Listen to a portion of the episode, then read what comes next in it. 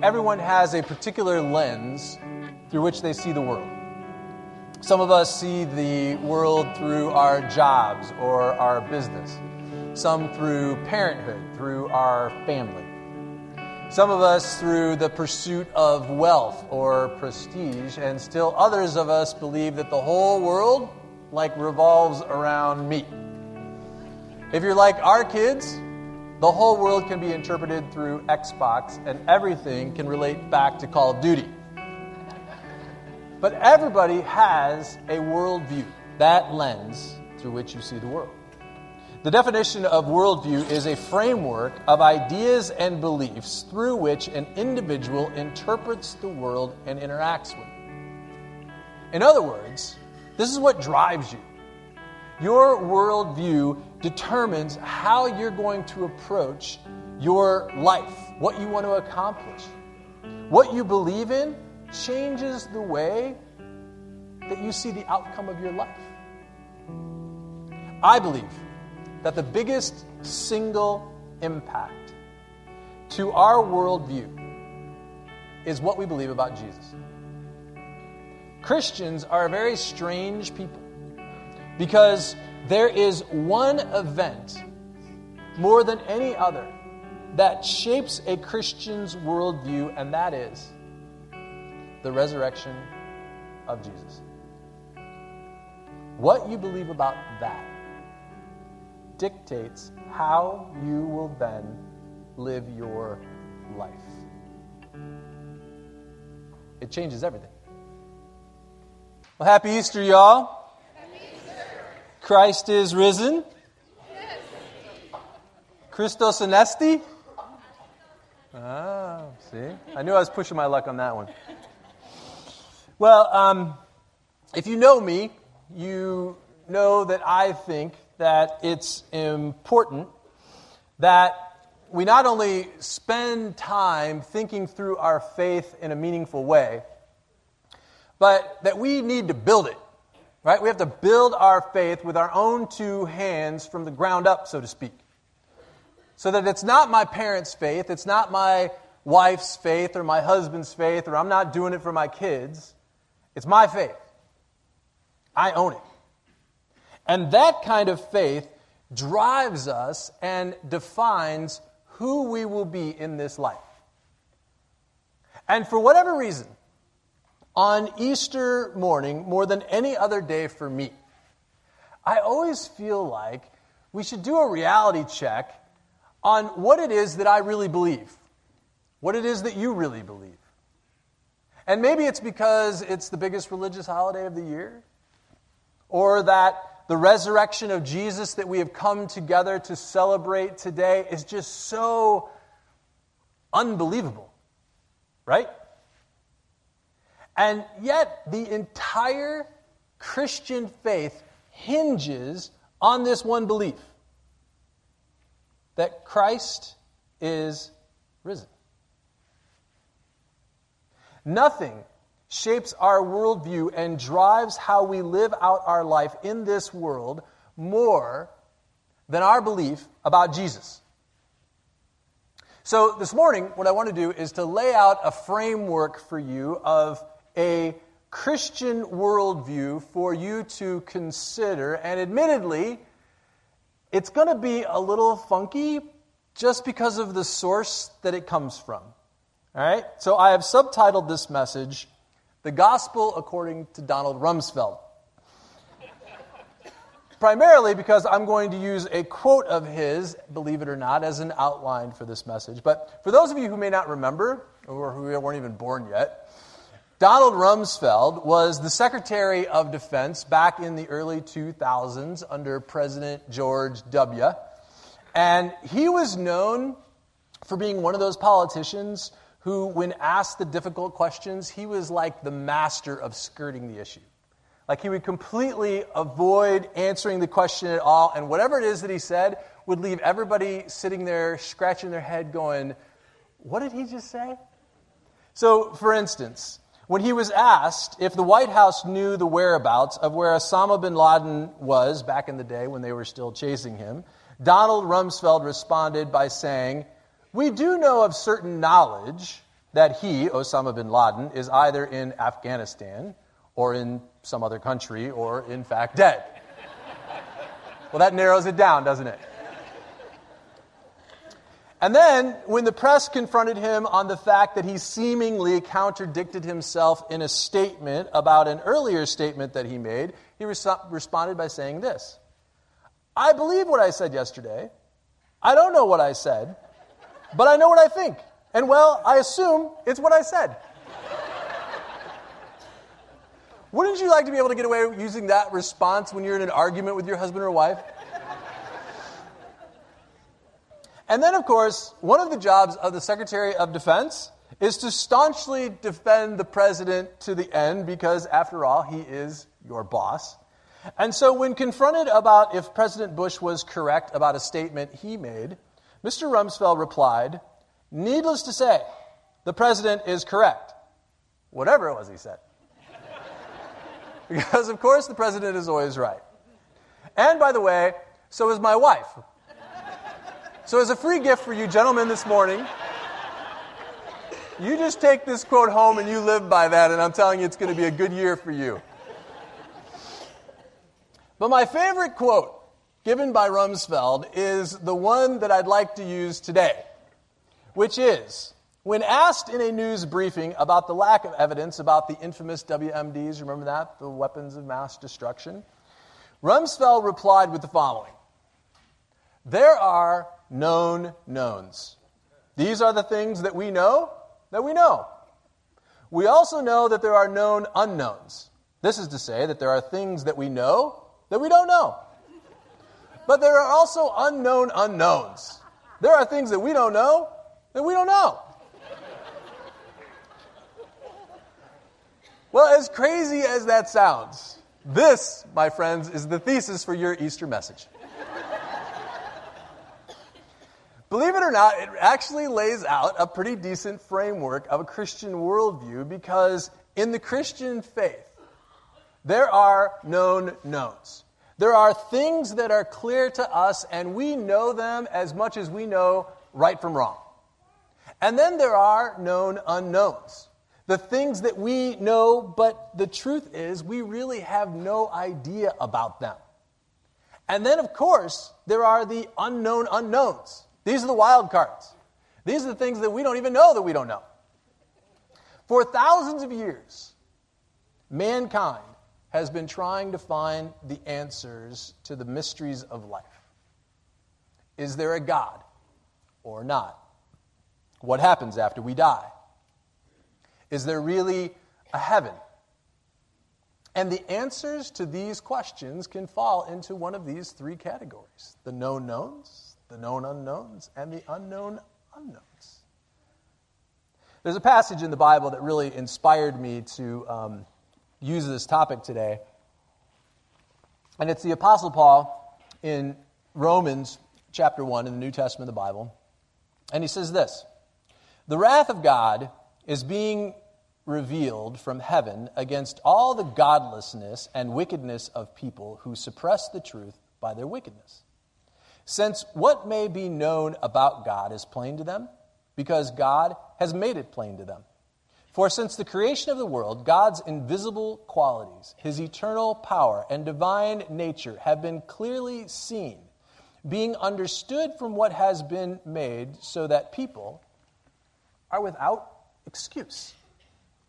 Well, in this passage, the Apostle Paul is saying that God is frustrated He's frustrated because it is God's opinion that He has provided us with enough information to know that He, in fact, exists. No question. In other words, He is a known known. Paul says that God has taken away all the excuses, all of our hemming and hawing about the existence of God, and He has made it very abundantly clear God is real. And yet, people still live as if he doesn't exist. And it certainly seems like this is true because when you look at the number of people who say that they are true atheists, these are the people who say, absolutely, I do not believe that there is a God who exists. there are only 2.5% of the people in the U.S. who believe that.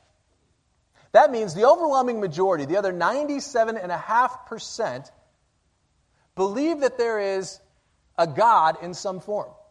I'm not saying all these people are Christians and follow exact beliefs that we believe, but they believe that there is a God. Which backs up what Paul is trying to say here when he says that God has made it incredibly clear that he's real. All you have to do is just look around. So, for example, an atheistic worldview would say that the creation of the world is just a big mistake. That there was this accidental collision and then, oops, there it is. Right? From a Christian worldview, the way the world was created is no accident, it was intentional. We live in a very precise world where everything works perfectly. I mean, just the earth rotating on its axis while at the same time orbiting around the sun at the exact distance that we need to be from the sun so that the sun doesn't turn the earth into just this big fireball. And all the while, the moon is orbiting around us, and all of this is happening without anything ever colliding. One little slip, just one little minutia off, and boom, it's all finished. And it's all worked so perfectly from the beginning of the time. Ask yourself does that seem like an accident to you? One of the world's leading experts in molecular science, his name is Dr. James Tour. He's at Rice University down in Houston. And th- this guy is a genius. In fact, I don't usually do this, but I would encourage you guys to look up his blog. It's probably the most reasonable explanation between creation and evolution that I've ever read. It's, it's worth your time reading. But he's a scientist, and he understands every aspect of how molecules and atoms are made up. And he said this I stand in awe of God because of what he has done through his creation. He said, Only a rookie who knows nothing about science would say science takes away from faith. If you really study science, he said, it'll bring you closer to God. The bottom line is that it simply takes more faith for me to believe life could have been formed by accident than the belief that God is behind the whole thing. Just the complexity of every aspect of life points towards the existence of a creator. And so Paul is saying that God made himself known to you. He has taken away all of our excuses, and he is a known known, and he is as plain as the nose on your face. But what's frustrating God is that even though he knows that we know, people are living as if they don't know. Just because we know God doesn't mean we know God. Then there's a part of this scripture that acknowledges that there's also some known unknowns. In verse 19 of that same passage, it says, Since what may be known about God is plain to them, because God has made it plain to them. Well, the key word in that verse is that word may. What may be known about God, or what is possible to be known about God, has been made known to them which leads me to throw on my superhero cape and become Captain Obvious and say that there are certainly, it's certainly implying to me anyway, that while it may be known to me that there is a God, there's a whole lot more that we don't know. There's a whole lot of unknowns about God. In fact, I would say that there are more unknowns than there are knowns. I would go as far as to say that what I know about God is just scratching the surface of the magnitude of God. Unfortunately or fortunately, however you view it, the known unknowns, I think, makes up most of the Christian faith.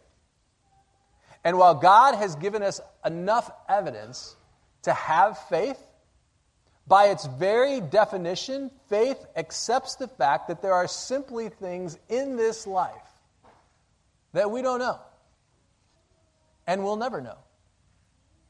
Listen to the biblical definition of faith. In the book of Hebrews, chapter 11, it says, Now faith is confidence in what we hope for and assurance of what we do not see. By faith, we understand that the universe was formed at God's command so that what is seen was not made out of what was visible. AKA, what is known was made from that which is unknown. I find this scripture incredibly insightful, not just because of its clear and concise definition of faith, but because it also contemplates the unknowns. For whatever reason, God decided and He designed that this whole thing would be that we would not live by fact, but in fact, we should live by faith. Have you ever asked yourself, what is it that I really believe? In my heart, believe to the point that I am going to stake my life on it. In my opinion, if you're going to build a faith for yourself that is sustainable, there are certain things that you have to make a decision about. And by the way, not making a decision is a decision. You're going to have to decide about what you believe about the unknowable. And it's only faith that can bridge the gap between what is known and what is unknown. And there is one belief that shapes the Christian worldview more than any other. And that is the resurrection of Jesus Christ. Talk about the great unknown raising from the dead. That's a game changer. And we have no idea how that happened.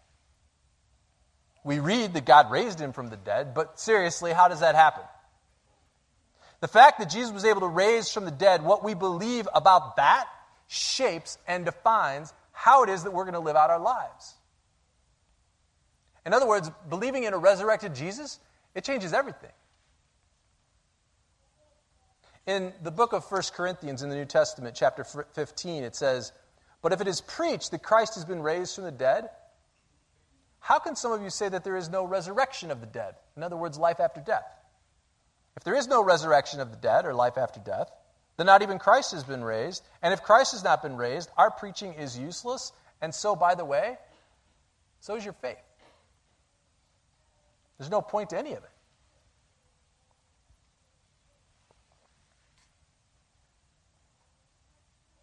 Believing in the resurrection of Jesus, it changes how I live.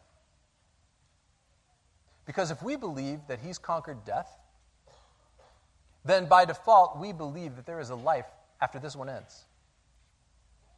And if we believe that, then we believe that what we do in this life, how we live out our days, matters. We give a rip, not because we think it's accidental, but because we think everything is intentional. If we believe in a resurrected Jesus, it changes the way we pray. Because if we believe that Jesus can actually be raised from the dead, then there's really nothing that he can't do. And it opens up a whole new world of possibilities. The resurrection of Jesus, it wakes up the spiritual side of our life that has been dead. And our worldview gets bigger than just this three dimensional view of what we can see and hear and touch, of what we can know. Because all of a sudden, your worldview becomes otherworldly and very unknown. When you realize that Jesus really did raise from the dead, that anything is possible, you thank God because you know that there is something beyond this life, something beyond this daily grind that we do every day. And it all comes down to just one word faith. Can you find the faith inside of yourself to believe in the known, unknown of the resurrection and all the unknown unknowns that come with it. Can you find a faith in Him that's strong enough to reconstruct your worldview and see what is unknowingly possible? We all put our faith in something, and the question is what is it that you will put your faith in? I'm a bit of a skeptic. And if you're like me, then you've lived out a lot of your days trying hard not to believe in God. Because believing in God, it's scary. There are so many unknowns. And if you are like me, then you're a knower. You want to know. You need to know. You think you know, but you don't know. I don't know. The problem is, I can't know. And it's almost like we don't want to put our hope in God because it's too good to be true. That we could live out our days in a beautiful life, step out of this world and into the next, into this heavenly realm that is supposed to be so perfect and so incredible. But what if it's not? What if it's not true? What if I put my faith in God and at the end of the day, He's just not there?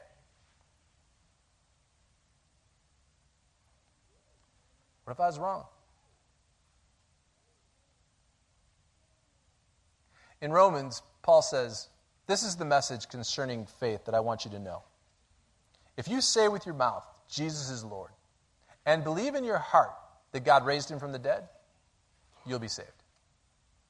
For it is with your heart that you believe and are justified, and it is with your mouth that you profess your faith and are saved. As the scriptures say, anyone who believes in him will never, ever be put to shame. If you believe in your heart that Jesus has been raised from the dead, it changes everything. But what gives me hope is that last line when it says, anyone, anyone who believes in him will not be put to shame. I hold on to that promise for dear life. Because at the end of the day, I don't want to be wrong. I don't want to be put to shame. I just want to believe. So, this is where faith begins. This is where we face the tough questions head on, and we're forced to make a decision about what we believe and what we don't. And when we do that, when we answer those tough questions, when we make those kinds of decisions to ourselves, that's when faith begins. That's when we begin to build it. That's when you own it. While I am sometimes embarrassed to call myself a Christian because of all the things that are done in the name of Christianity, I am never embarrassed to call myself a follower of Jesus Christ. When I cut through the fog of all my doubts, Jesus is the only thing that I have found in this world that makes any sense to me at all. Everything he said, everything he did rings true with me, and I have to say, I believe. I believe. And Easter, it changes everything. It changes the way I see the world. It changes the way that we act at work. It changes my attitude toward money. It changes the way that I speak or treat my husband or wife. It changes what we dream about. It changes what we strive for because now the known unknown that Jesus conquered death gives my life purpose. And suddenly, my faith becomes real. In Acts chapter 17, it says that when the Apostle Paul was in Athens, he came across an idol that had the inscription that said, To an unknown God. It seems the Athenians tried to figure out all of the mysteries of life by creating idols for everything. And so they created an idol that was a god to the sun and an idol. that was a god of the harvest and a god of the moon. And just to make sure all their basis was covered, they had one to an unknown god, just in case they missed one. And so when he spoke up on Mars Hill to all the great philosophers and teachers that gathered there to hear him speak in Athens, the Apostle Paul said this This God that you have said is unknown. I am about to make known to you. And he began to preach about the resurrection of Jesus Christ. Just in case you were wondering, the unknown God that you know deep in your heart exists. The unknown God that you have cried out to in your darkest, most desperate moments of your life, that God, that is the same God that raised Jesus from the dead. And the question is will you move from Him being the unknown God in your life to the God who is known by you? To the God that you believe in, that you'll stake your life on, that you will put your faith in. Because we are now without excuse. Because we know right here. God knows we know. There are a lot of known unknowns in this world. And there are a whole lot more unknown unknowns. The stuff that we don't even know yet that we don't know. Until that day that we stand before God. And on that day, I promise you this. On that day, we'll know. We'll know. But until that day, it's okay that I don't know. I can't know.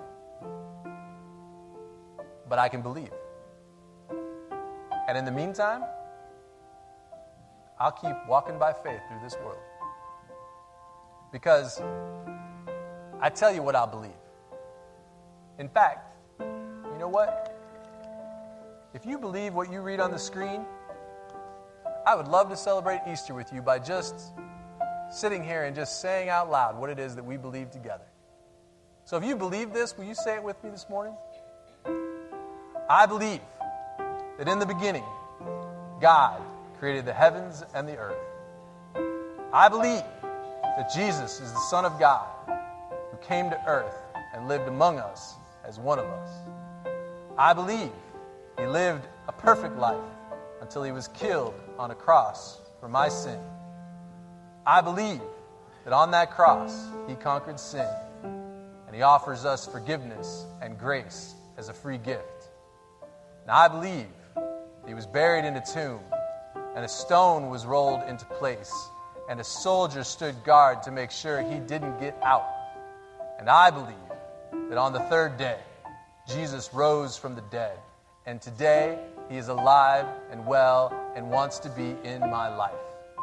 I have made my choice, and I am putting my faith and my life in the hands of Jesus who conquered death.